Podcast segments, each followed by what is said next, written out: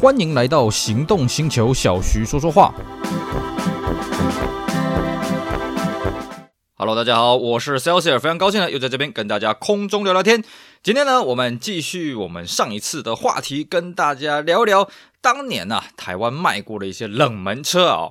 当然，我们还是说了，我们这个系列节目呢，主要一开始是跟大家聊这个手牌车嘛。而且手牌车呢，呃，要聊的话，你说八零年代、七零代那个没什么意思。那个年代啊，这个自排车还比手牌车少少很多啊。除非这种很顶级的这种旗舰车啦，才有自排嘛，对不对？或是美国车，呃，这边也不得不感谢美国人了啊，因为这个我们常说懒惰是发明之母啊。呃，美国人因为懒惰，哎，所以我们的车子呢，哎，有这个所谓的这个自动排挡变速箱啊，这真是美国人的功劳了啊。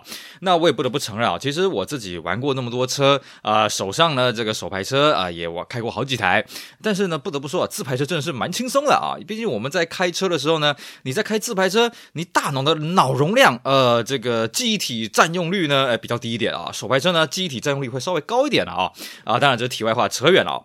所以呢，我们这一系列的节目呢，前面呢都是跟大家介绍这个台湾九零年代啊，尤其是本地生产的一些呃你所不知道的手牌车的车款啊，比方说像是这个。啊，什么 Impreza 的手牌啦，啊，像是这个 Premium 手牌啦，K 七、K 八的手牌啦，啊，我们在之前的节目呢，跟大家聊了很多。不过呢，我们此前跟大家聊到的，主要都是以台湾在九零代所生产的这些手牌车了啊。进口车呢，跟大家只聊到一台，就是 Savio A32 的这个从菲律宾原装进口的这批手牌。那我们呢，今天呢，来跟各位继续讲讲，诶，在这段九零代期间呢，台湾有卖过什么不为人知的手牌进口车了啊？当然，我相信呢，呃，这个范围我们要稍微定义一下哦，因为呢，在九零代来讲，除了台湾本地有生产一些手牌车以外呢，那么一些比较入门的进口车呢，它也是有手牌的，比方说 Peugeot 啦，比方说雷诺啦，啊，这些这个进口的这个呃平价的这个呃进口品牌呢，它当然也是有提供手牌车的。那讲这些手牌车呢，就没什么意思了嘛，因为大家都知道，我们当然讲的是一些比较高端的品牌。我们今天呢，就来跟各位讲一些 luxury brand 啊。当年曾经在台湾有挂过牌的手牌车了啊，那我们当然还要再跟各位定一下什么叫 luxury brand 啊，luxury brand 呢，我们一般在这个汽车杂志、汽车媒体上面看到呢，就是我们看每个月它会有个销售数字，那么它在最后一栏呢啊，除了这个稀有车以外，就是所谓的这个豪华车品牌。一般我们认同的豪华车品牌大概就是 Benz、BMW、奥迪啊，这个 Porsche 啊，这个 Volvo。当然，有人可能会说，那 Lexus 算不算呢？不过没关系啊，我们今天不讨论这个问题，因为 Lexus 并没有在台湾卖过手排车，而且 Lexus 有推出过手排车吗？呃，我也是有点好奇了啊。反正这跟今天主题无关。那么这些品牌当中呢，当然你说 Porsche 有所谓的跑车 Sports Car，这当然这个会有手排的，这个当然也不在我们讨论范围之内了啊。我们主要讨论呢还是以轿车为主，也就是说呢，在 Luxury Brand 的这个范畴里面呢，曾经在台湾有卖过什么手排车呢？首先，我们第一个跟大家讲的呢是。八五零的手牌，哎，各位一听啊，八五零的手牌，哎，这个这个这这个好像啊、这个有有点形象冲突啊。我跟各位讲啊，我们讲的不是 BMW 八五零啊，我们讲的是另外一款八五零啊。啊，各位想到是什么八五零吗？哎，没错，是 Volvo 的八五零啊。BMW 八五零本身它这个跑车，我们说过了啊，我们讲的范畴呢，主要还是以轿车为主了啊，就是大家意想不到的轿车，哎，竟然有推出个手牌车。Volvo 八五零哦，当年在台湾真的卖过手排。哎，各位这样一想，哎，Volvo 八五零这个车子有可能啊，对不对？你看八五零它有所谓的性能版八五零 R、八五零 T 五 R 嘛，是不是啊？尤其还有这个五门的车型啊，当年也在这个英国的这个 BTCC 房车赛呢，这个技压群雄啊，是不是？哎，不好意思哦，台湾虽然正式有卖过八五零 T 五 R 或是八五零 R，甚至呢，台湾还有一台 S 七十二，不好意思，哎嘿，全部都是自排的。当年台湾 Volvo 的代理商啊，这个太古凯南啊，并没有进这个 850R、T5R 的这个首排的车型啊，我也觉得是有点可惜啦。但是呢，反过来，它对于850的入门版，哎，它有推出首排的车型。这个呢，我本来也是在汽车杂志的规格表上面看过了哦。那我很怀疑，因为在行路上面，它并没有特意去强调它有首排，或者是没有首排，它并没有特别去强调。那么我也是这个听人家讲，当年真的有出手排。可是呢，我相信各位看过八啊、开过八五零的人应该都知道，八五零这个车很畸形啊。它之所以叫八五零，是因为它是五缸。那五缸这个车子呢，你说开起来跟六缸还有四缸有什么差异呢？嗯，我不不得不讲，刚好就夹在中间，就这么这样然后夹在中间，因为呢，这个我真的还同时间同时持有过四缸、五缸、六缸两千 CC 的手排车啊。那当然，这一台手排车呢，就是所谓的八五零手排了啊。那八五零手排这个车子呢，呃，我不得不说啊，因为它排气量二点零不算大，可是它缸数比较大，所以呢，其实这车子又是欧洲车哦，这个在市区里面开起来啊，真的是笨笨的啦。所以为什么我觉得当时这个 Volvo 要引进这个手牌呢？我有点搞不懂，因为它手牌的价格啊，在规格表上面跟自牌价格就差个两三万而已啦。其实你今天都愿意花到这个价格的人呢，你说还去买手牌的，我想这个课程应该是很少，但是很有趣哦。我们知道八五零这款车子呢，它分成前中后期。前期我们俗称是大头，就是它头灯比较大，那么尾灯呢是做这个黄色的方向灯。中期呢很短，中期呢这个车头改成小头，头灯比较小，但是尾灯没有改。那么后期呢就是小头灯，那么尾灯呢改成这个红白相间的尾灯，而且它尾灯也变得比较圆润哦。那另外一个不一样的地方在于说，前期它的铝圈的螺丝锁的是四颗，后期锁的是五颗啊，这个是一般的这个 NA 的版本啊。哦，那么八五零呢，它在卖手排车的阶段呢，不好意思，它是前期。中期、后期都有卖啊！我在网络上面曾经看过一台后期的手牌，正手牌了啊。那前期的手牌呢？哎，这个一开始我就觉得，嗯，这东西真的有卖吗？哦，当然网络上有人这样子讲了哦，就是这个东西哦，真的是百闻不如一见。结果呢，几年前呢，我在网络上面乱逛的时候，哎，真的看到有个家伙真的把这个东西拿出来卖，然后很神奇。而且呢，这台车子啊，它还是里程数相当少，这个跑了四万公里。我相信呢，在听节目的各位呢，一定会觉得怎么有可能啊，对不对？这个十几二十年的车子，怎么可能只跑四万公里？我也是不相信啊。但是呢，我到了现场去看车的时候，我看到一个东西，我信了啊，这个。我看到什么东西呢？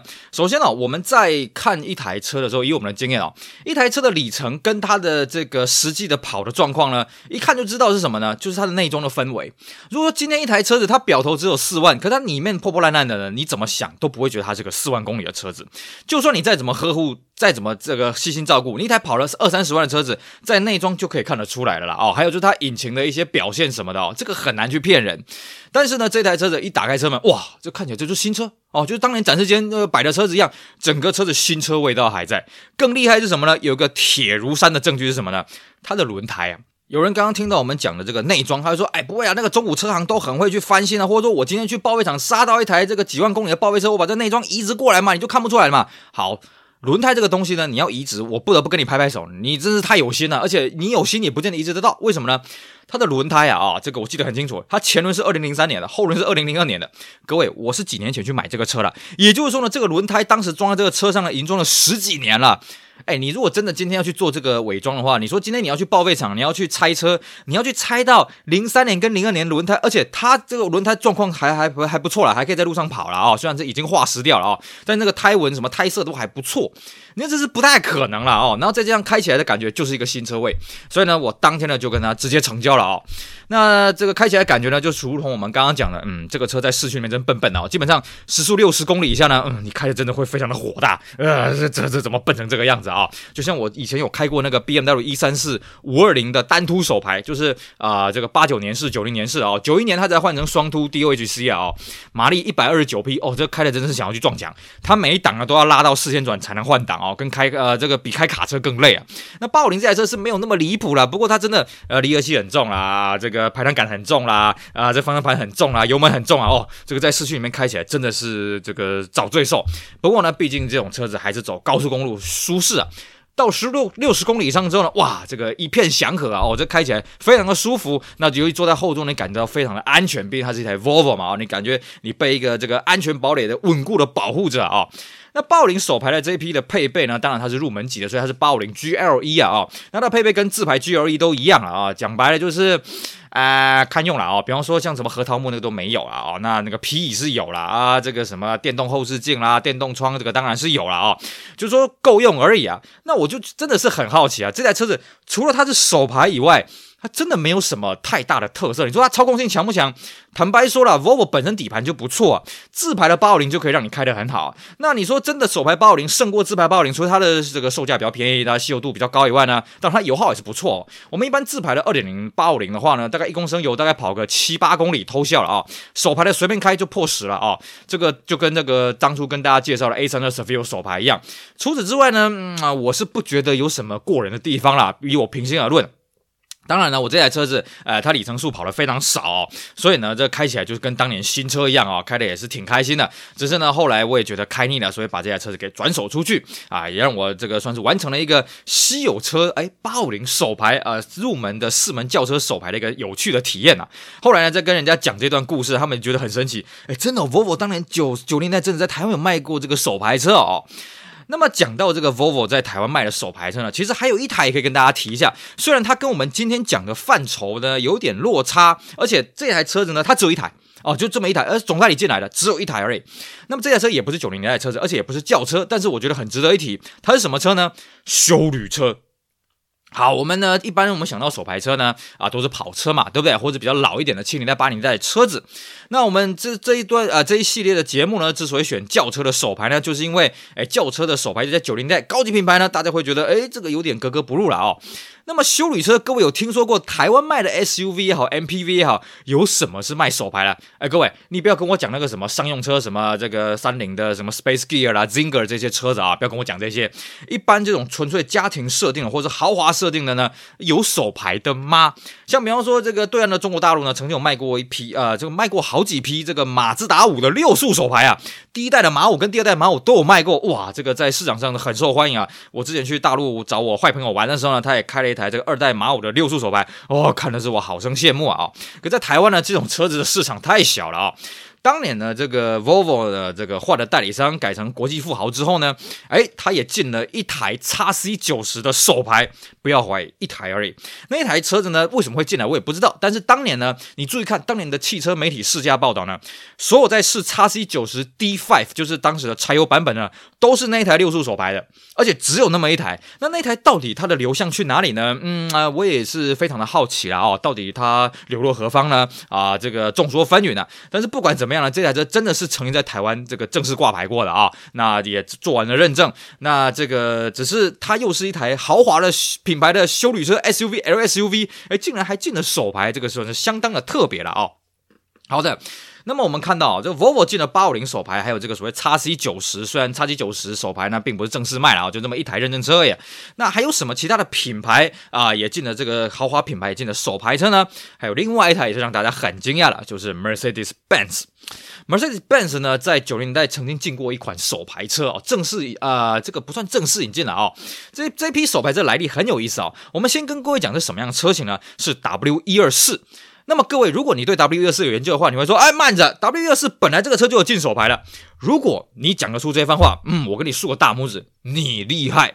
其实呢，W 一二四这个车子啊，它基本上它的入门款呢，就保留一款 W 一二三一模一样车型，叫做什么？就两百。当然了，我刚刚上面的定义有点问题啊。其实严格讲起来啊，W 一二四的两百、两百一、二三零一呢，都跟 W 一二三的车型基本上是重复的了啊，都是这个啊、这个化油器或者是这个机械喷射的。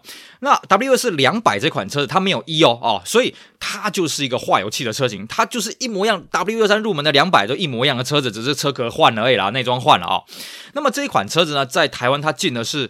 这个自排跟手排的车子都有进，而且很好玩哦。根据它原厂的使用手册上面写哦，它自排跟手排的油耗呢，自排还好一点，手排的油耗反而差。而且呢，它进的是四速手排，那选配五速手排。那我曾经在台湾有看过这个选配五速手排的这个两百进来了哦。不过那个车这个坦白讲了哦，这开起来真的啊、呃、没不不怎么有力，这倒是真的了啊、哦。我曾经开过一小段。那么我们今天讲的当然不是这个两百啊，因为两百它算是一个八零年代前期的一个作品了啊、哦。我们讲的呢是 W 一二四有一批三百一的手牌哦，这批车子很有意思啊，因为这批车子呢，我早些时候我曾经看过，当年啊，我们车友在年轻的时候呢，在九零年代初期在街头拍的照片，哎。大家说这个车子是原本的手牌，很多人不相信，很多人以为是当年他们去这个改手牌变速箱了哦。不过要了，不过各位要了解哦，你今天一台自改手的变速箱，你说我们现在这个时候呢，你说 M 三啦，什么一些性能车子，你要改手牌是很容易啊，因为现在网络啊，什么国际货运啊，就非常的发达，在那个年代是没那么发达的哦。而且更重要是什么呢？你买一台三百亿这种高级车啊，三百亿了啊，这种高级车，你去改手牌的意义在哪里呢？所以那个时候，呃，我们虽然有提出怀疑，但是我觉得或许这个车是正手牌啊。但是这种正手牌的 W 二四三百一，它又是什么来历呢？直到我啊、这个有一阵子啊，去接触到了一个一个家伙，他有跟我讲到这段故事。他说，其实当年呢，啊，这个台湾的一些维安体系啊，啊，为了要低调，所以呢，这个买了一批这个 W 一二四三百一啊，哦，而且这一批呢，因为他们有这个追捕的需求啊，所以他们指定呢，跟台湾当时的代理商指定他们要用手牌的。那么这一批手牌呢，当然在这些这个特勤系统这边服役啊，那这个除役了之后呢，就直接都报废掉了。可是呢，当时这个代理商有多进了几台，那么就有几台的流到市面去啊，所以呢，这样两边的故事就对起来。换句话说，当初了啊，这个代理商呢，他是为了这个标案，所以进了一批三百一的这个手牌，但是呢，啊，因为这个这个标案没有用完，所以他们有一小批的呢流入市面了啊，这个算是相当的特别。当然了，这几年我是真的没有看过这一台三百一的手牌的出现。呃，十几年前曾经还在这种二手车讯上面看过有人在刊登这一台车的出售讯息了啊，那时候我看了也是一愣，哇，真的有这个车留下来。但是呢，我们去追查一下那一台车子，后来那台车子也报废掉了啊、所以我个人也很好奇了。呃，这个 Benz 的三百一啊，这么大排气量的手排车，不知道开起来是怎么样啊？因为我自己曾经开过这个 Benz 的手排车啊，那为什么会开到手排车呢？这边我们就跟各位先卖个关子啊。总而言之呢，这个三百亿的手牌到底开起来怎么样？我很好奇啊。呃，我十几年前在大陆混的时候呢，曾经有个车友，他曾经开过一台 W 一二四的手牌的这个使馆车啊。哦，那他跟我讲啊，其实 Benz 的手牌车并不是像想象中的那么好开啊。他当时是这样跟我讲的。当然那个时候我认识他的时候，他早就已经离开那个使馆司机的工作了啊。所以呢，我也是觉得，嗯，到底要怎么开？而且很好奇的是。哎，我们都知道 Benz W 124那个年代了，它的手刹车已经是用脚踩了啊，也就是说，理论上你的手排呢会有四个踏板，那你四个踏板，哇，这看起来好像在弹那个那个管风琴一样哦，这个很壮观了。当然，我觉得 Benz 的手刹车改成脚踩之后，它也算是蛮人性的。为什么？因为它的释放不是用脚踩的，是用这个手拉一个手拉柄啊。哦，为什么这么讲呢？我们之前呢有跟一个车友啊去加拿大念书的车友有聊过啊，这个 Lexus 的 IS 在加拿大当地啊有特殊的规格，是手排的规格。那它手排的规格呢？哎，它的手刹车也是用脚踩，可是也用脚放的。换句话说，它有四个踏板，而且呃，在你这个上坡起步的时候呢，到底要怎么开啊？我们也是很好奇啊。像这个 W24 的手排，理论上因为你是用手来释放它的手刹车，所以其实它的手排上坡起步呢，并不是很难呐哦。那你说这个 IS 这种手排有四个踏板，而且用脚来释放手刹车的，你知道怎么上坡起步？这个还真的是让我这个有一点这个想不通了啊、就像我之前我在开那个雅阁 K7 手排来啊，扣了五代的手排的时候呢，有一次我妈把那个车子弄到没电，那我们就想说，那我们是不是找人来推发、啊？反正是手排的嘛。可是后来想想不大对啊，这个车子它是属于美国规格的，所以它必须要这个这个排档呢，必须要踩离合器才能发动。那你如果用推发的方式的时候呢，这样子会不会出问题啊？我是搞不太清楚了啊、所以呢，这个我也觉得很好奇，哎，到底这个 Benz W 一二四三百一的手排开起来是怎么样呢？很可惜的是，在我们节目录制的这个时候呢，我还没有机会实际接触到这个车子啊。所以如果各位你真的曾经开过这个车呢，也非常欢迎你透过留言啊，透过其他方式跟大家分享分享喽。